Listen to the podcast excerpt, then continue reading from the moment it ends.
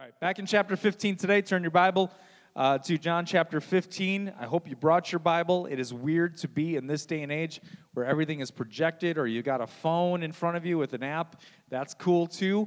But I want you to actively open something app, Bible, read along with us. Yes, you can cheat and use the screens if you really need to, but we'll be there in a minute. Um, my question for you today as we start is Did you bear fruit this week? Did you go out and bear fruit? Were you a branch that was abiding in the vine? Right? The lifeblood, the sap that comes through the vine to the branches, those branches bear fruit and so prove to be my disciples. Did you bear fruit this week? What did that look like in your life? Was your life this last week filled with bold living, with fruitful obedience? Did you abide in Him and abide in His word this week? The verse that stuck with me most since last week was verse 8. It says, By this my Father is glorified, that you bear much fruit and so prove to be my disciples. That my life is evidenced by fruitful obedience, that I truly am a disciple of Christ. Not just this compartmentalized living of here's Sunday is my church day, and here today I look most like a, a, a disciple, but my life is full of fruits. Fruitful obedience to the Word of God, and so prove that I am a true disciple of His, not some fake follower like we talked about last week. Jesus starts off, he says, I am the true vine in chapter 15. We touched on it briefly. He says, true vine intentionally. Talked about how it's not just a clever metaphor for life and vitality, right? He's the vine, we're the branches. We need to stay plugged in Him because without Him, we can do nothing. Without Him, those branches wither, they are gathered, they are thrown into the fire. But those that abide in Him, that sap, that life, that flow from the vine to the branches bears much fruit. But He says true vine on purpose. Because in the Old Testament, at times, Israel is referred to as the vine. Jesus is coming in, right? He completes, he, he fulfills all of the Old Testament. The old vine, the old vine was Israel itself, the, the nation, God's chosen people. If you read in Isaiah and Jeremiah, Ezekiel, a lot of the, uh, the prophets and even the Psalms refer to Israel as the vine. But remember, all scripture all of the Old Testament, all of its practices were a foreshadowing of the one who would come to fulfill it all in Jesus. Christ is the better Moses. He's the better high priest, not in the line of Aaron, but in the line of Melchizedek. He's the better temple. He's the better, the best, the most sufficient eternal sacrifice. And here he says, I am the true vine. He is the better Israel. Abide in him remain in him. Don't merely remain in your heritage, in your nationalistic pride, but he has come to fulfill it all. So abide in me, the true vine, and let me abide in you. That remaining, that staying, that living, living in the life of Christ, his life and his vitality, energizing and giving life to the branches, that union that we already celebrated this morning with communion truly being in Him, not a fake follower, like we said, not someone who hears the word and does not do the words of Christ, someone who merely wants blessings from Christ without the person or lordship of Christ. Those branches do not bear fruit, they are thrown into the fire. A lot of times when we're talking about those salvation moments in church, we say, Hey, would you like to accept Jesus Christ as your personal Lord and Savior? Right? We use that phrase, Lord and Savior. And I, I just want to be clear, right? If He is not Lord, He is not Savior. Okay? It's not, you can't have one without the other. When you make Him Lord, when you see the beauty of Christ, that's why I've been using the, the phrase, behold Him. When you see Him as the Christ, there were many people in the book of John that we've seen so far that saw Him but didn't see Him. You know what I'm saying? They saw the miracles. They saw all the stuff they did. Their bellies were full of the fish, and they followed him because of what he could do for them, but they didn't truly see him as their greatest treasure, the surpassing worth. They didn't truly see him, and they did not make him Lord. As soon as their appetites weren't filled, they turned their back and went away.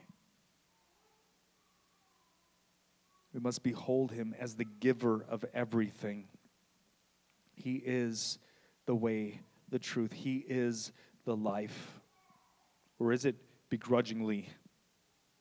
Right? We look at Jesus as he's the one who demands things of me, that he takes things away from me. He takes away my fun and my living. Now I have to live for him.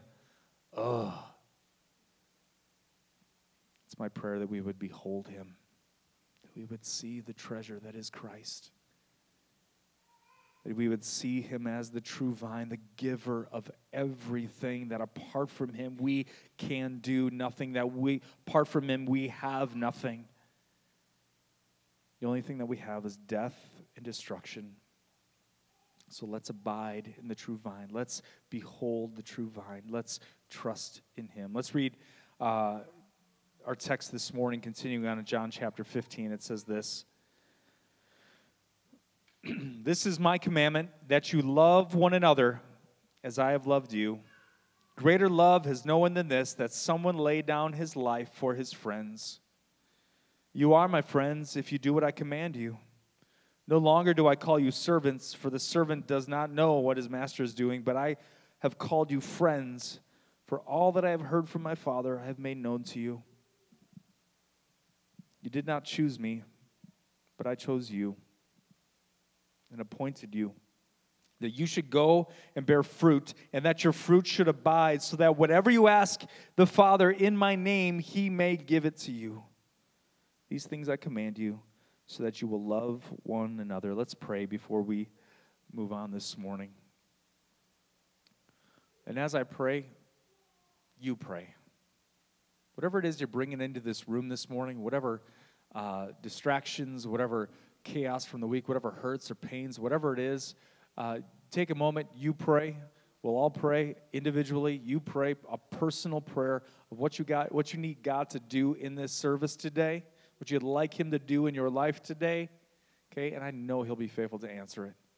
Okay, and maybe He'll just reorient your entire prayer. By the end of the by the end of the day today maybe your prayer will be something completely different. And praise god for that as well. So you pray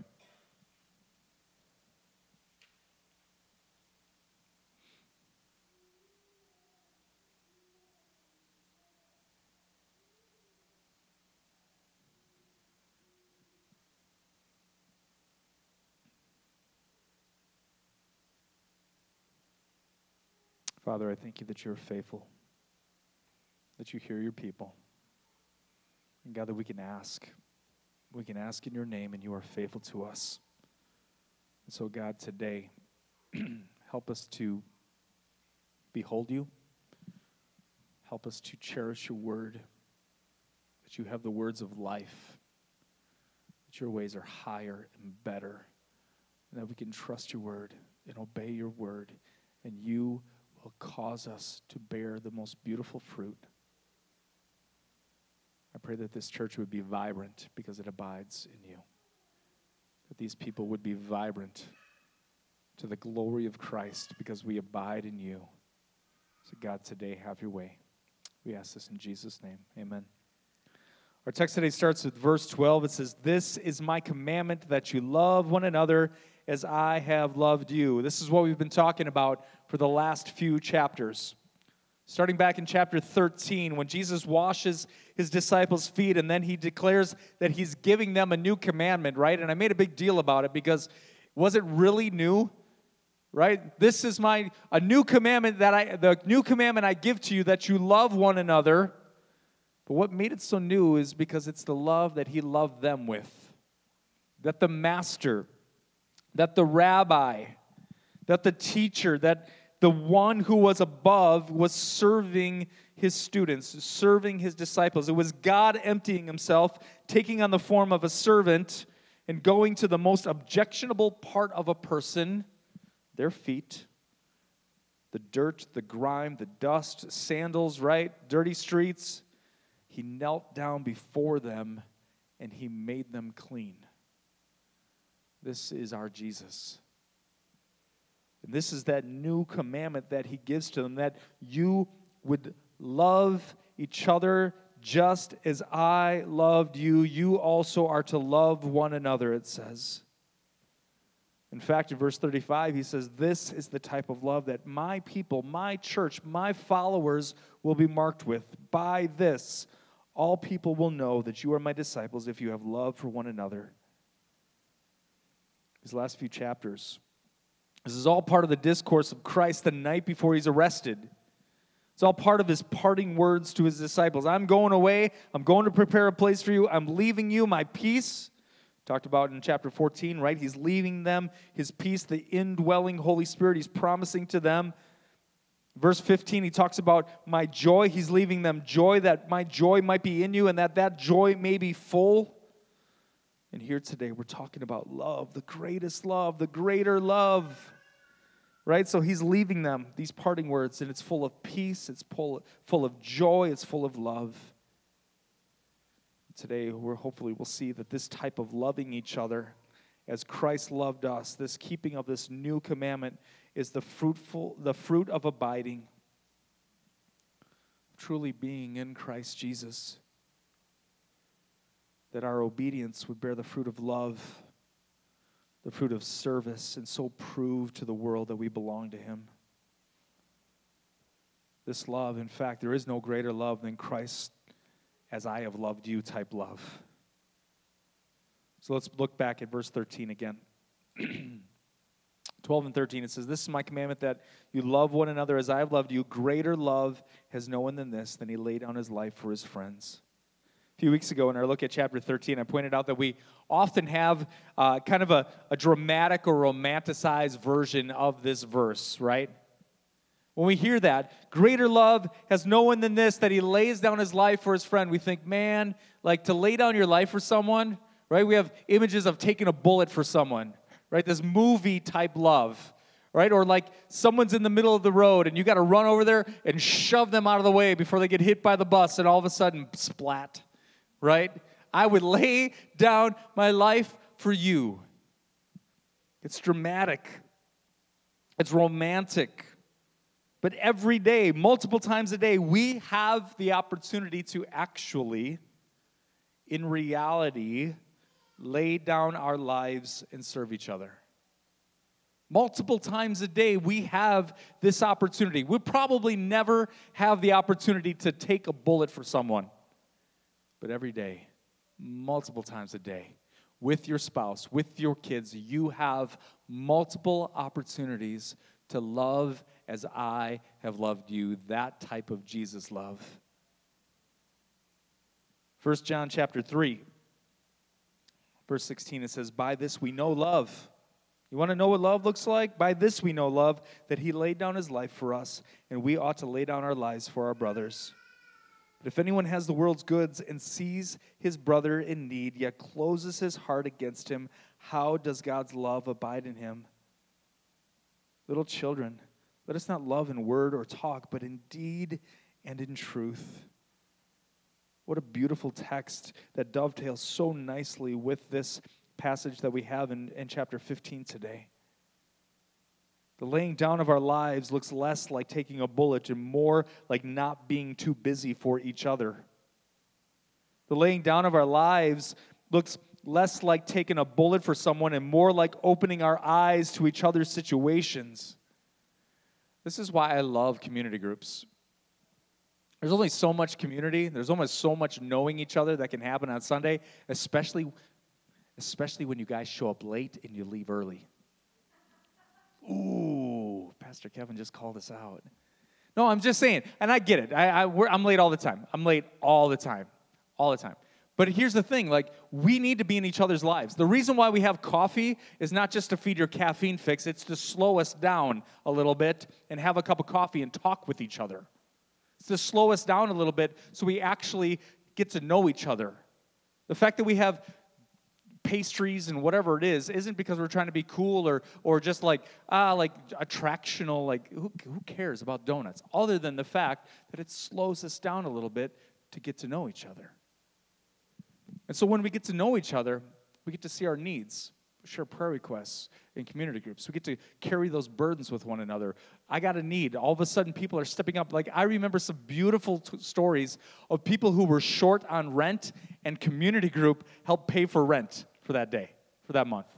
Like, be- like stepping up. Back in the day, I remember, like, we had a guy in our community group. He's like, Yeah, our sidewalk's all busted up and it's all in trouble. And like, you're like, Our community group got together, we poured concrete together wheelbarrows full of concrete and laid down a new sidewalk for this guy. It was beautiful. It was awesome.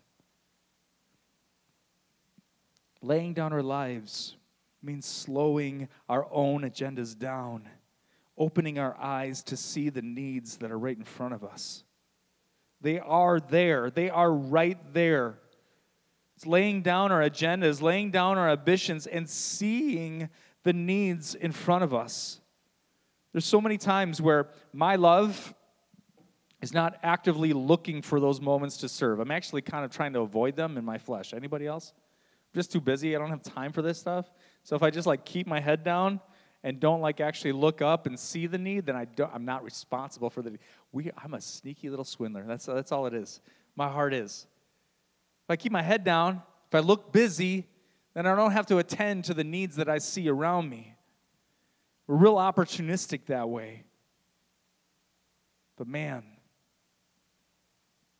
if I get my eyes up, see the needs, to know people, to be known by people, to have them know me as a pastor, that is so, so important for me to be known by you guys so that you guys can see the struggles that I have, that you guys can take the gifts that God has given you and press those gifts into my life.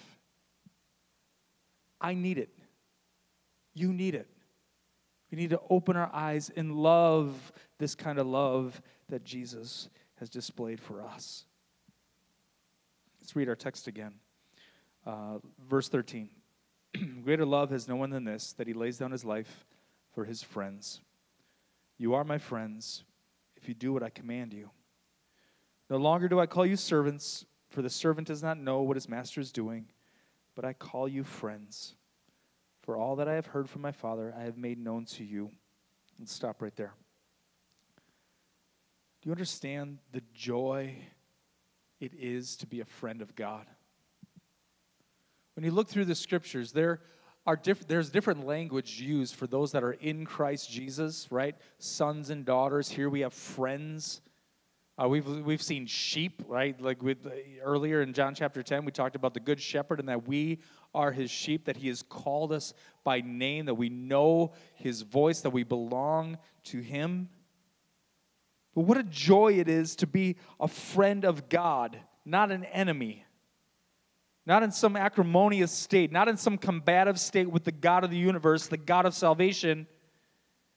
That's the longing of every heart, the heart of mankind, right? Even when you can't pinpoint it, it is to be in right relationship with God. All of our hurting friends and family, right? They can't quite pinpoint that ache that they feel in their soul, but that ache is just being right with God, being right, being made like in a right standing in their heart, their soul, and with the God of the universe. And here he calls his disciples, true followers of him, he calls them friends. They're in a right state, they're not an enemy. You see that in, te- in, in the scriptures in, in various places. But in our text, he says, not a servant not a slave, not, not someone who is merely told or forced to obey and submit, but in our text, he calls us, those in Christ Jesus, he calls his disciples friends. Like last week, there's a little prepositional phrase in the text that we read today that, if not understood rightly, can produce some very horrible theology. It can produce a life full of burden and fret and anxiety and toil, not one of peace and joy and love that we've talked about already this morning. Let's read verse 13. It says, Great, Greater love has no one than this, than someone lay down his life for his friends. Verse 14 says, You are my friends if you do what I command you. The way you read that little if statement makes all the difference in the world, right? You can read if statements a couple different ways.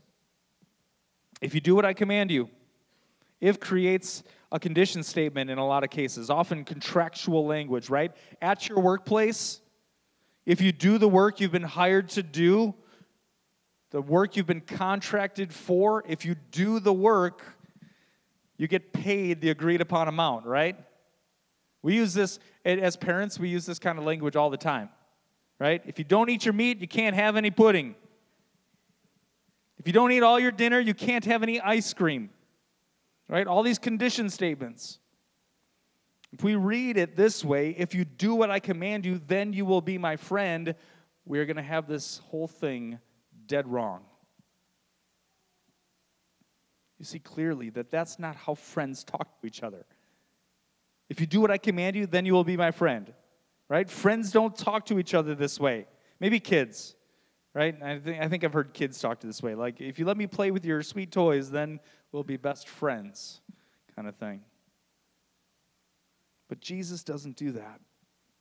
He is the one who sticks closer than a brother. Proverbs 18 24. A man of many companions may come to ruin, but there is a friend who sticks closer than a brother.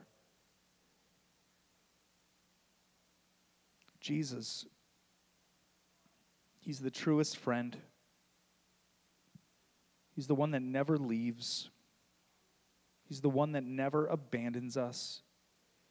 He's the one who doesn't bail on the days that we don't get it right. There's a lot of days where we don't get it right. You ever have a day that starts off really awesome, but by the end of the day, you're just like, what happened? How did, how did it go so wrong? He doesn't bail, he's closer than a brother closer than a brother. There are many of us, oftentimes, we don't treat Jesus this way. There are fake followers who only follow him because their bellies are full of fish that we talked about last week. I'll be your friend, Jesus, if, if you obey my commands. I'll be your friend, Jesus, if you do it my way. As soon as you don't do it my way and my wisdom, then I doubt you. I doubt your faithfulness. I doubt your love for me. I'll be your friend, Jesus, if you operate on my terms in my time. We forget that his ways are higher than our ways, his thoughts are higher than our thoughts, that his love for us is enduring and everlasting. we have to get this if right. Our faith and our, our eternity depends on it. The if here is not, you must earn my love. If you obey my commands, then you are my friends. You must earn my friend status with me by keeping my commands, right? That's a works based false doctrine. But Christ over and over already in the book of John has shown us how much he loves us. He looks at his disciples, he says, I love you and I lay down my life for you. I've called you and I've appointed you like a good shepherd. I've called you by name. I've made you my sheep. You're my friend. And it will be evidenced by fruitful command keeping. It will be evidenced by fruitful obedience right? So the way you read this if statement is so important. We do not earn or merit the death of Christ. He lays it down. We see his great love, and by the Spirit of God, that produces a change in us, a rebirth by his spirits, and then we obey his commands, and it's beautiful evidence that we are his friends. It's beautiful evidence that we are his friends and so prove to be his disciples. Christ has laid down his life, starting with a manger, right? Leaving an exalted throne in the heavens. He puts on flesh, he dwells among us, right? He laid down his life. In a few short chapters here, Christ is going to go to the cross and be that ultimate sacrifice to lay down his life for the ones that he calls his friends. It's not just soft, gushy, touchy feely language, it's status language, it's position language, it's in Christ language. He made us friends. Those of us that He's called out of darkness, those of us that He's called out of this world, those of us that He's called by name and made righteous, He continues to cleanse and purify with His word, as we talked about two weeks ago. The ones of us who could never keep the commands purely, right? The ones of us who constantly rebel, constantly fall short. The ones of us who don't love Him back, right? It's very one sided, this love of His. He loves with the greater love. He lays down His life we often kick and scream for selfish autonomy, but He is faithful. Where He is faithful, we're adulterous, but He lays down His life and makes us His own. Not that we first loved Him, but He first loved us and gave Himself for us. When we behold that great love, that greater love is no one than this, lay down our lives and follow Him. It's a beautiful comparison here today in our text. We've got friends, and oftentimes we think the opposite of friends would be enemies, right? And you actually see that language in, in different places in Scripture, kind of in, in Ephesians chapter 2, definitely in Romans chapter 5, right? We were enemies of God. Even while we were enemies, He still died for us, He still loved us. But here the comparison is friends and servants. Verse 15, it says, No longer do I call you servants, for the servant does not know what the master is doing, but I have called you friends. For all that I have heard from my Father, I've made known to you. You did not choose me, but I chose you and appointed you that you should go and bear fruit, and that your fruit should abide, so that whatever you ask in my Father's name, he may give to you.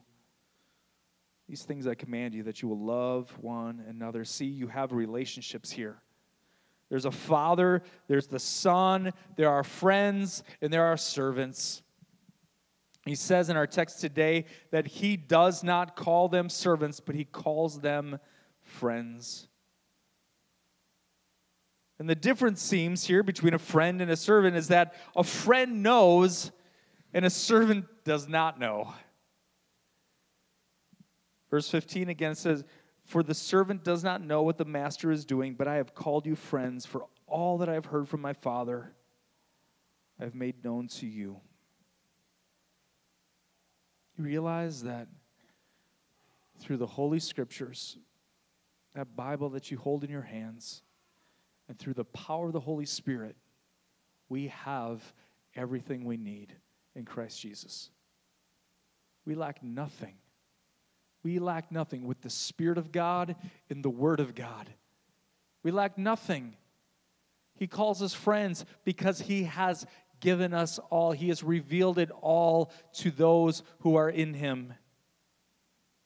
He chose you, He chose to reveal Himself to you.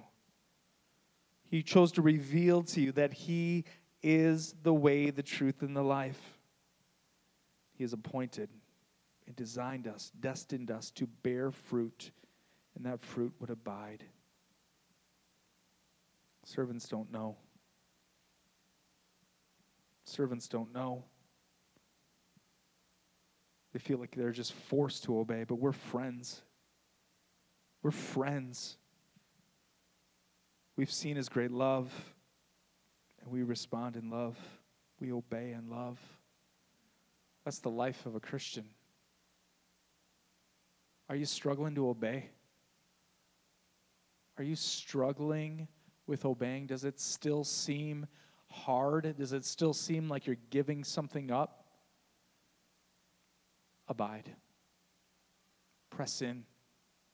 Press into the Spirit of God. Press into the Word of God. Abide in Him. The fruit of obedience, the fruit that's going to come, is going to come by abiding. Getting in, remaining in, digging in, and staying in Christ Jesus and His Word. There's so many times, like, there, there have been different times, different seasons in my life where I feel like I'm, excuse me, constantly battling sin. And I'm just gonna try harder. I'm just gonna try harder. Self determination, different tactics, whatever it is, distract myself, like whatever it is, I'm just gonna try harder. It's easier than that. Do you realize it's easier than that? Abide. Get into, press into, spend time with, get into His Word, get into prayer, commune with the God of the universe who called you and made you His own. He calls you friends. He's given us everything. He doesn't call us servants because He's made known to us all of it. He's made known to us the path of righteousness. He's made known to us everything that we need to bear fruits. We just have to abide. We just have to abide. Today, if you're burdened by your sin, if you're burdened by uh, the struggle with obedience,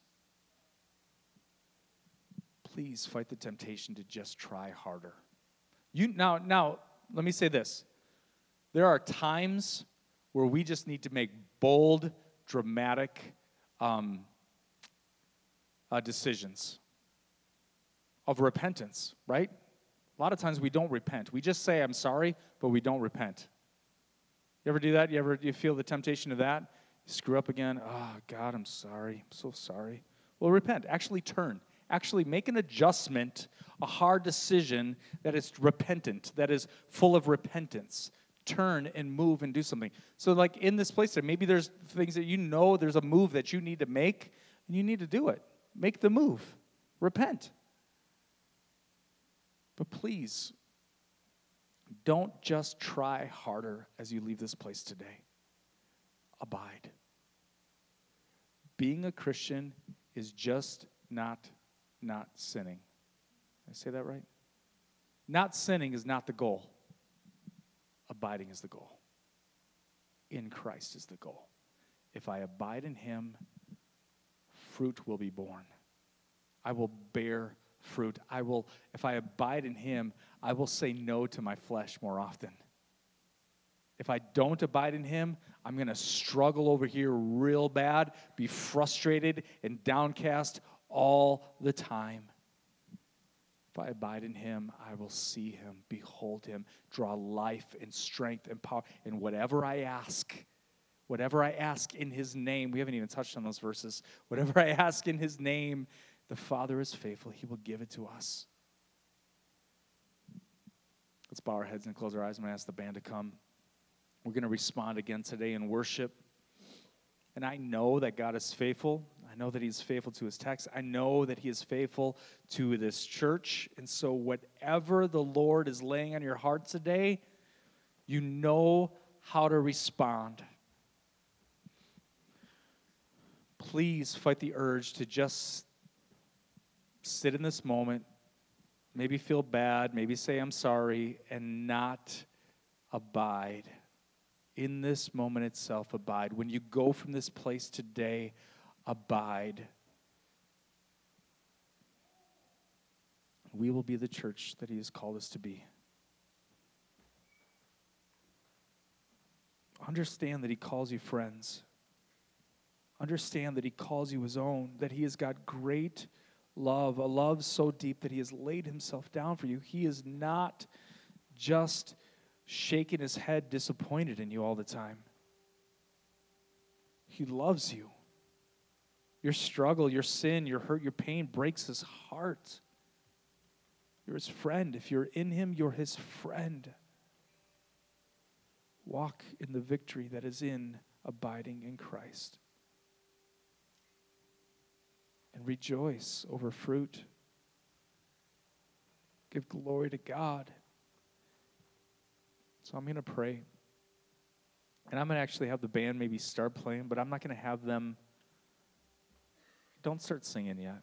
Don't sing yet. Just like, even if it's just that organ, that's fine too. Just that noise, whatever that is. I want you to pray. Just pray. Spend some time in prayer. A lot of times we like to fill these moments. I just kind of feel convicted right now. Like, we don't have to fill all the moments with noise and song and singing. Right now, you and Jesus, you and the Holy Spirit, we can do some business. Just sit in that moment and let Him do His work in you. Father, thank you for this morning. Jesus, thank you for your work. Thank you that you call us friends, you've called us your own, that you've made us your own. We have life, life everlasting because of you. That these lives that we have then should be full of beautiful, fruitful obedience, loving, serving, giving, just as you have loved us. God, we fall so short I fall so short. I'm selfish, self absorbed. My eyes are down, my agenda is strong. God, help us to empty ourselves, not out of guilt, not out of shame, but you've called us friends. Help us to abide. Help us to commune. Help us to remain and stay in you. That beautiful word that you've given us, the words of life, so that we will love just as you have loved us, that we will love with an sacrificial, me ending love, Christ exalting love, church building love. Help us to abide. I thank you that we do not lack. That your spirit is alive in this room and in these lives. That your word is true and never, ever changes.